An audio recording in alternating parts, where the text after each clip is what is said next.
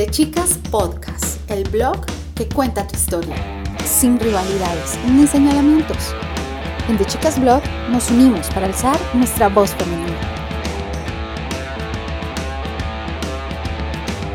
Hola, hola a toda la audiencia de, de Chicas Podcast. Hoy queremos contarles a ustedes de los frutos que hemos tenido de, desde de chicas con el acompañamiento de Transformando tu Alma y la psicóloga Daniela Sanabria. Hola Daniela, ¿cómo estás? Hola, muy bien, gracias. Gracias por volverme a invitar. Gracias por este espacio tan enriquecedor. Bueno, muchísimas gracias a ti por aceptarnos, además que tú ya eres parte de la casa. Eso sí, gracias. Hoy con Daniela les traemos una invitada muy, muy especial. Ustedes, eh, como saben, nosotras dos iniciamos estos podcasts con la finalidad de llegar a mujeres que han sido víctimas de violencia de género o para tratar algún tema con relación a la mujer. Y nuestro primer podcast precisamente fue de violencia de género, eh, donde invitamos a una fundación, la Fundación Violeta, liderada por una mujer que también es de admirar, ella se llama Viviana, y ella en su fundación recibe eh, a mujeres que han sido víctimas de algún tipo de violencia. Entonces, cuando nosotras la contactamos, ella nos dijo que sí le serviría muchísimo el acompañamiento psicológico por parte de Daniela a algunas de las mujeres y de las mamitas que llegan a esta fundación. Y en ese orden de ideas es que eh, les presento a nuestra, a nuestra invitada que se llama Carolina Villanueva. Hola Carolina, ¿cómo estás? Hola, muy buenas tardes. Bien, gracias. Bueno, Carolina, para ponerlos más en contexto, Carolina es una de estas mujeres que llegó a conocer a Viviana y que posteriormente llegó a conectarse con Daniela. Entonces, quiero darle la palabra a Daniela para que nos cuente tú a, vincularte con, el caso de Carolina. Bueno, eh, ¿cómo llegó Carolina a mi espacio? Bueno, desde la Fundación Violeta me informaron que había una mujer que necesitaba un espacio de psicología, necesitaba asesoría y, que pues desde el punto de vista de ellos eh, se suponía que tenía algún antecedente de violencia intrafamiliar. Eh, desde ese momento nos generaron el contacto eh, y pues al conocer a Carolina y conocer su historia, empezamos a trabajar en equipo eh, todo en pro a su bienestar. Como siempre lo hablamos Carolina y yo, eh, lo más importante del espacio de psicología es uno, pues conocer hacia dónde quiero ir y ese bienestar tanto para ella como para su familia. Ok, bueno, Carolina es madre de tres hijos, tiene 28 años, eh, tuvo una pareja con la que convivió cerca de 10 años y corrígeme si me equivoco, Caro, de esos 10 años, 9 fueron básicamente de violencia intrafamiliar con diferentes escenarios. Sí, es verdad. Ok, listo. Bueno, yo tengo algunas preguntas puntuales para Carolina, también para Daniela, pero vamos a arrancar con Caro.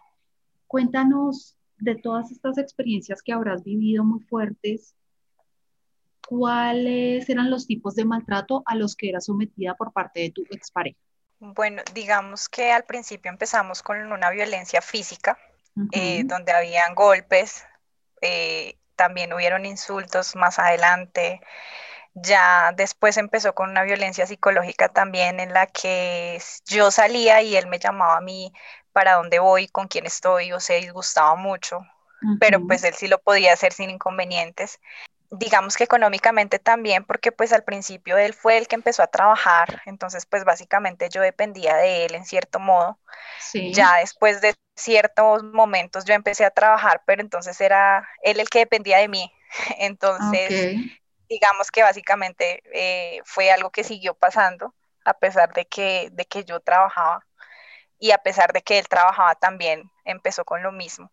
Entonces fueron nueve años de mucha violencia, como te digo, tanto física, psicológica, verbal también la hubo en muchas ocasiones. Yo te pregunto, durante estos nueve años, eh, me imagino yo, como todas las mujeres, como a todas nos ha pasado cuando soportamos este tipo de cosas, ¿había amor de tu parte? O sea, ¿tú lo amabas? En cierto momento, sí, sí lo pude llegar a querer, eh, pero creo que el amor se desvaneció en cierto punto y ya en vez de ser amor lo que yo sentía por él era, era miedo, era... Mm, apego, eh, quizás. apego, sí, básicamente. Eh, también, como te digo, mucho miedo, no solamente de lo que él me iba a hacer si yo lo llegara a dejar, porque pues en muchas ocasiones traté de dejarlo, eh, seguía con la misma agresividad, entonces yo como que decía, no voy a poder seguir con mi vida, voy a tener que seguir con él.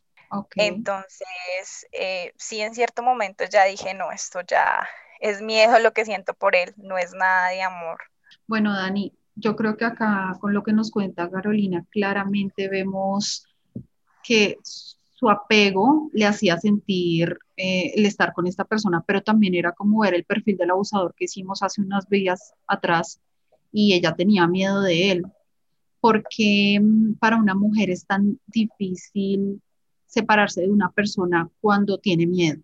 Bueno, desde el perfil eh, psicológico que hablamos de la persona maltratadora como tal, es evidente que estas personas las encontramos en cualquier lugar, es evidente que eh, ese perfil está claro en esta persona eh, que vivió con Carolina, una persona bastante manipuladora, una persona que, que le generaba a ella mucha, sabía, que ella era dependiente o que necesitaba de él.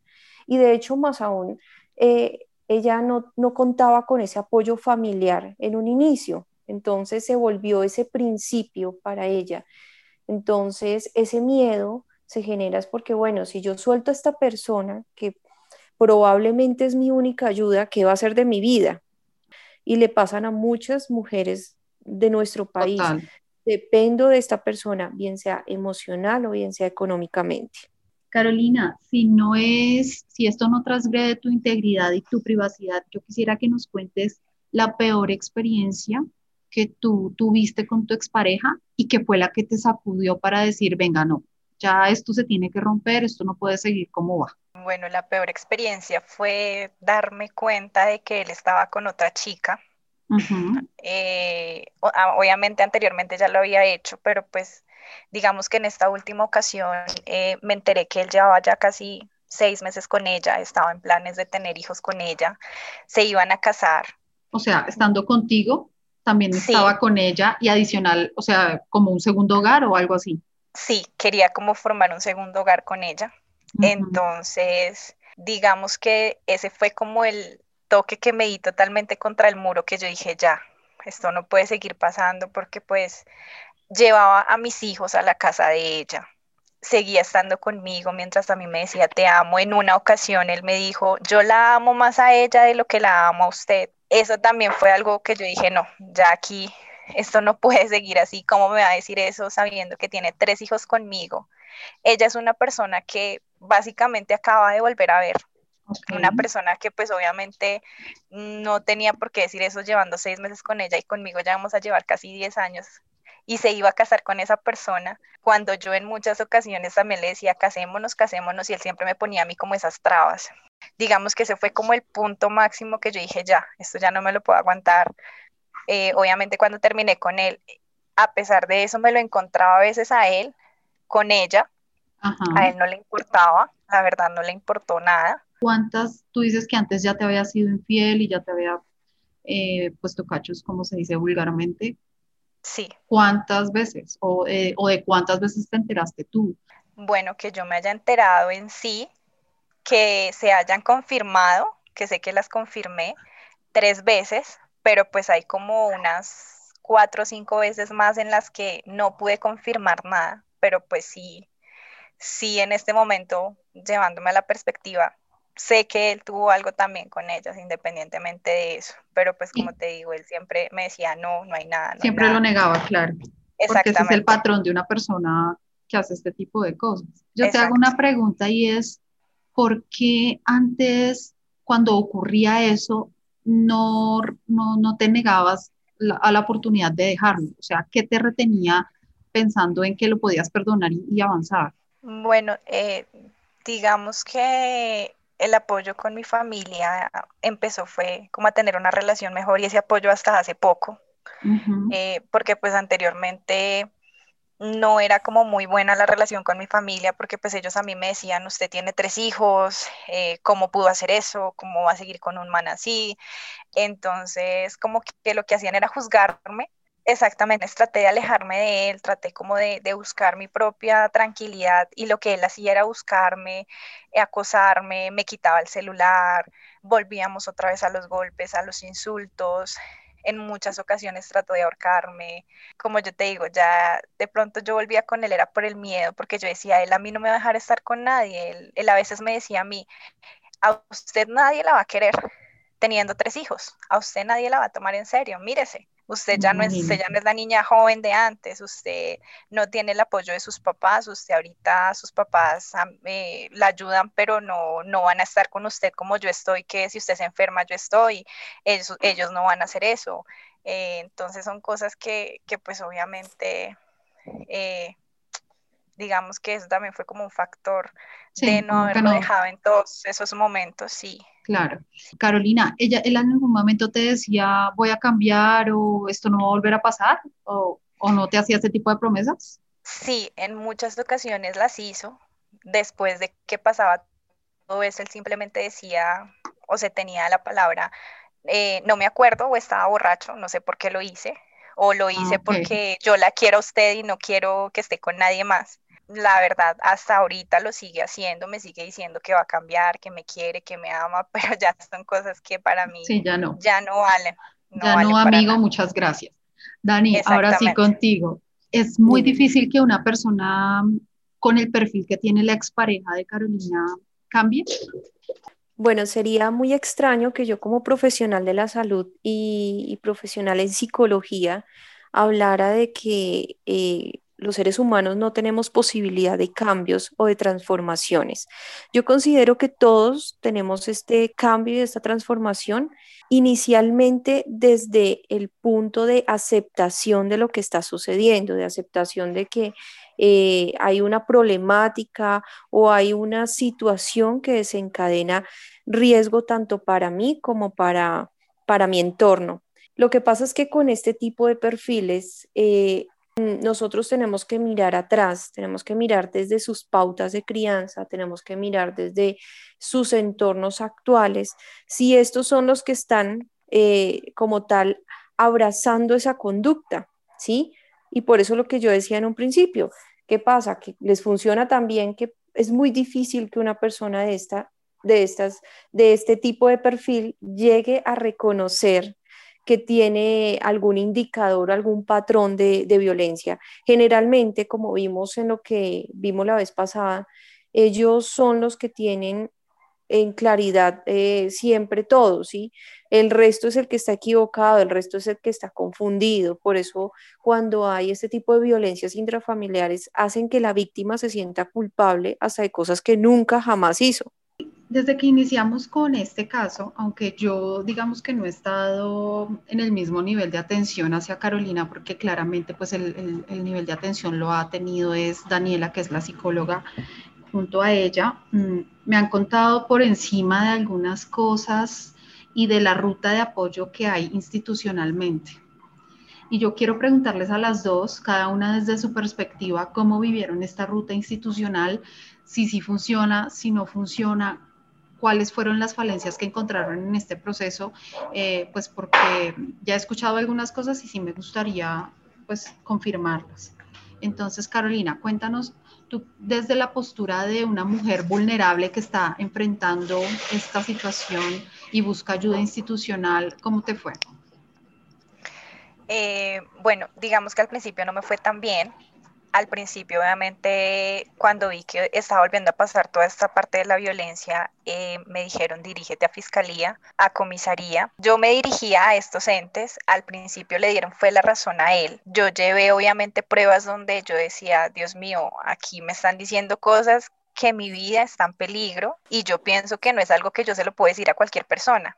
Eh, obviamente eran WhatsApps donde, o llamadas donde él me decía, usted tiene que volver conmigo a las buenas o a las malas. Yo voy a irla a buscar a su, a su trabajo. En ese tiempo yo estaba trabajando, voy a ir a buscarla a su trabajo y si tengo que recogerla y llevarla, lo voy a hacer. Usted no va a volver a estar con nadie. Si tengo que quitarle el celular, lo hago. Entonces, obviamente, como te digo al principio, siempre le dieron la razón a él porque pues decían, esto no es nada, esto simplemente son, son mensajes, esto es, no es absolutamente nada. Entonces, digamos que obviamente él se tomó por eso, con la misma violencia psicológica, donde me llamaba, me escribía, tuve que cambiar mi número de celular, eh, tuve que salir de mis redes sociales, yo no tengo Facebook, no tengo Instagram, algo que pues no me parece justo. Y digamos que cuando empezó otra vez a volver a pasar todo esto, en lo que él volvió otra vez a decirme, eh, si yo la veo usted hablando con alguien, yo no la voy a dejar o le voy a hacer algo a él, usted va a volver conmigo, usted me dijo que iba a volver cuando yo nunca le he dicho absolutamente nada a él. cuando volví, obviamente.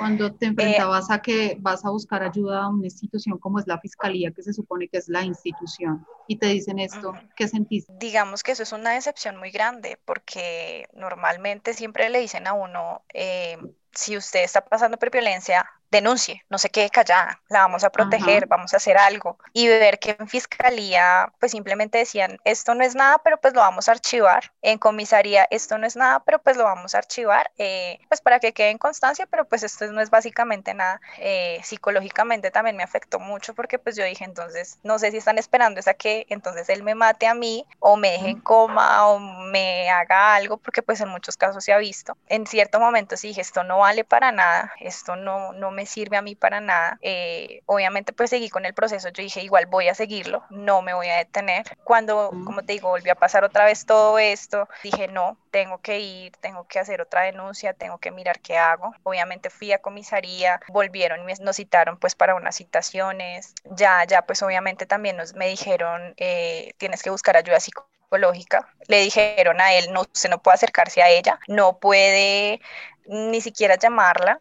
Obviamente pues me dieron una medida de protección, pero es lo que me decía a mí, esa medida de protección para mí es un papel, eso no vale nada. Me escucharon por primera vez, como Daniela se dio cuenta que ese día yo creo que me sentí la mujer más feliz del mundo porque me empezaron a dar la razón a mí y le decían a él, usted no puede seguirla molestando a ella, ella tiene una medida de protección, ella puede hacer con su vida lo que ella quiera, ya de aquí en adelante solamente son los tres niños, usted tiene que responder por ellos, cosas relacionadas con los niños, obviamente él se hace loco, que no tengo plata, no tengo dinero. Bueno, y Daniela, desde el acompañamiento que ha hecho a Carolina, ¿cómo ve el tema de las instituciones? O sea, si, si es fácil, si es fácil ir a denunciar, si es fácil alzar la voz para decir, oiga, me está pasando esto y necesito que me ayuden porque puedo terminar siendo una cifra más. Desde un principio, eh, tenemos que tener en cuenta que las instituciones tienen una razón de ser, que es importante sí o sí acudir a estos procesos y terminar el proceso que nos exige cada institución. Al momento de conocer un caso real como el de Carolina, yo encontré una mujer agotada, ¿sí? Agotada de este proceso porque realmente las instituciones le decían, listo, acá está el documento de tu denuncia, acá está escrito el proceso y lo que te sucedió, pero no había una instrucción clara. Nunca le dieron una instrucción clara del qué hacer, eh, de que si ella tenía una medida de protección como tal y esta, este personaje afectaba otra vez su integridad o iba y acudía a su casa, ¿qué tenía que hacer? Nunca se sabía el siguiente paso. Entonces, pues yo considero que las instituciones deberían tener eh, algún espacio o deberían dar más tiempo a instruir a estas mujeres, a que no se vuelva un paseo en donde yo le digo hoy, eh, eh, hoy estás en comisaría de familia, mañana y miras a ver si en bienestar familiar te responden y después bienestar familiar te devuelve a comisaría de familia. ¿sí?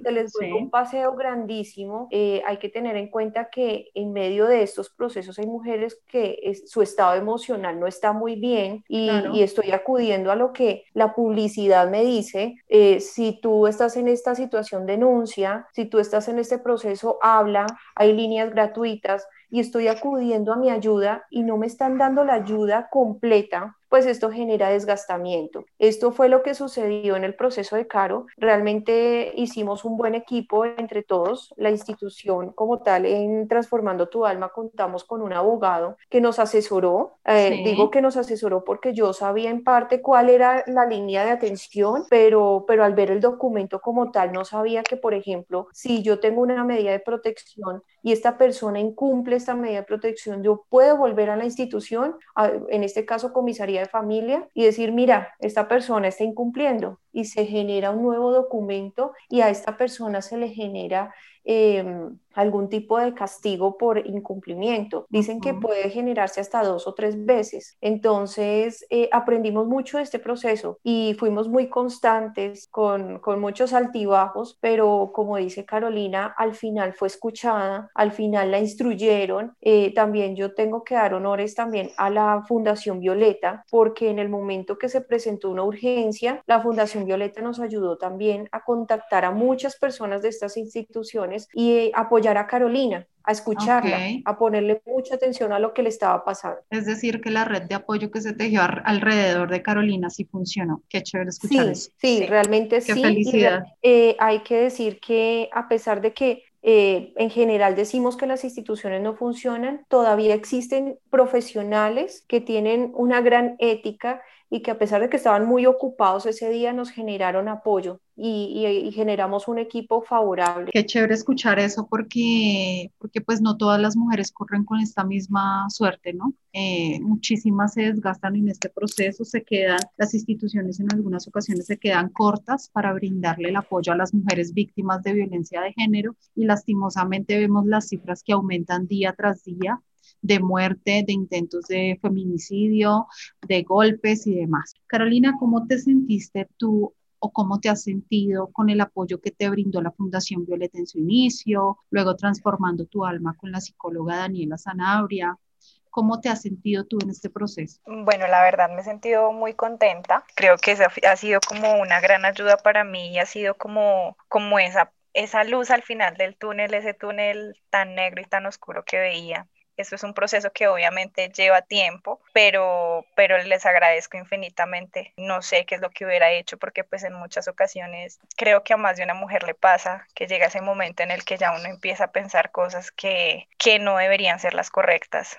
Bueno, qué bueno escucharlo. Me alegra muchísimo saber que lo que se está haciendo desde diferentes áreas y espacios te ha ayudado para poder avanzar en tu vida y es algo muy bonito este mensaje que tú nos dejas. Creo que definitivamente se demuestra que el acompañamiento psicológico frente a las situaciones de vulnerabilidad son efectivos, son tratamientos que, como dice Daniela, y como acabas de mencionar, tú estás en un proceso, pero que si no lo abandonas, pues vas a poder culminarlo con éxito. Eres una mujer muy valiente, eres una mujer realmente inspiradora no todas eh, tienen esa valentía de enfrentar la vida, eh, los problemas y las situaciones que no nos agradan y no todas tampoco tienen el valor de pronto en este momento de dejar a su victimario por diferentes razones, económica, apego, bueno lo que ya hemos hablado, pero me parece muy importante tu testimonio porque sí se puede. Lo importante es tener la conciencia de querer una vida mejor y se puede lograr y ahorita pues ya tienes paz, tienes tranquilidad y ahorita me contabas de que tienes un emprendimiento, quiero que nos cuentes de esto, porque, porque son nuevos proyectos, ¿no? Y los proyectos alimentan el alma y son sueños que, que pueden darte un respiro de vida. Entonces, cuéntanos de qué es tu emprendimiento. En este momento, pues estoy vendiendo por redes sociales productos para, para mujeres, desde ropa interior, maquillaje, productos de la piel, cuidado personal, tecnología. Bueno, básicamente vendo de todo, por decirlo así.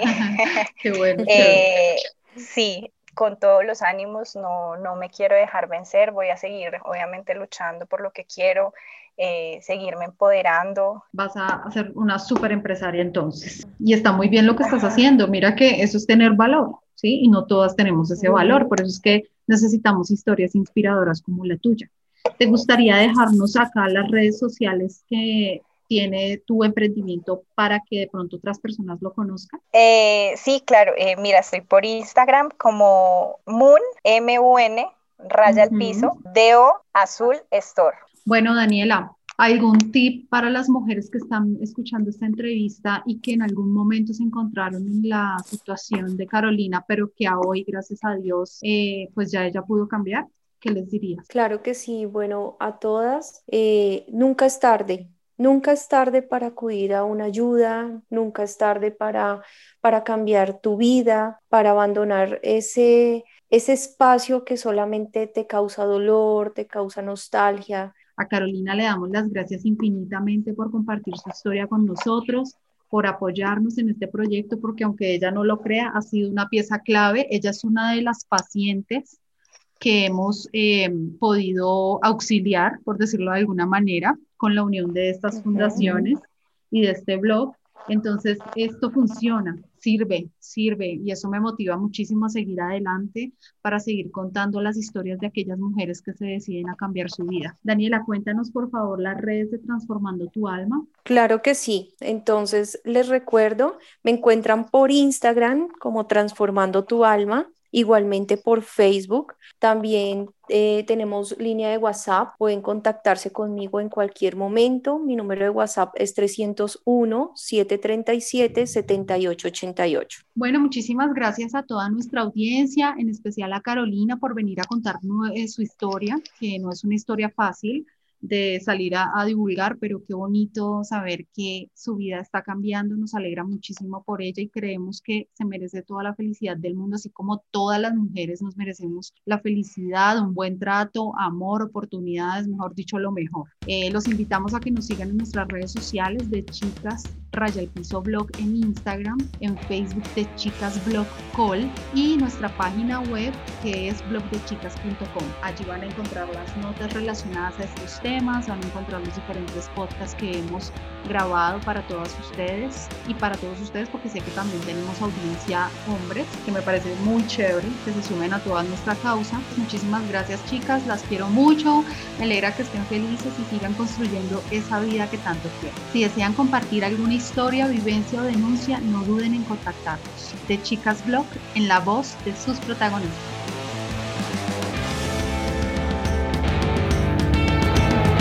Chicas Podcast, el blog que cuenta tu historia.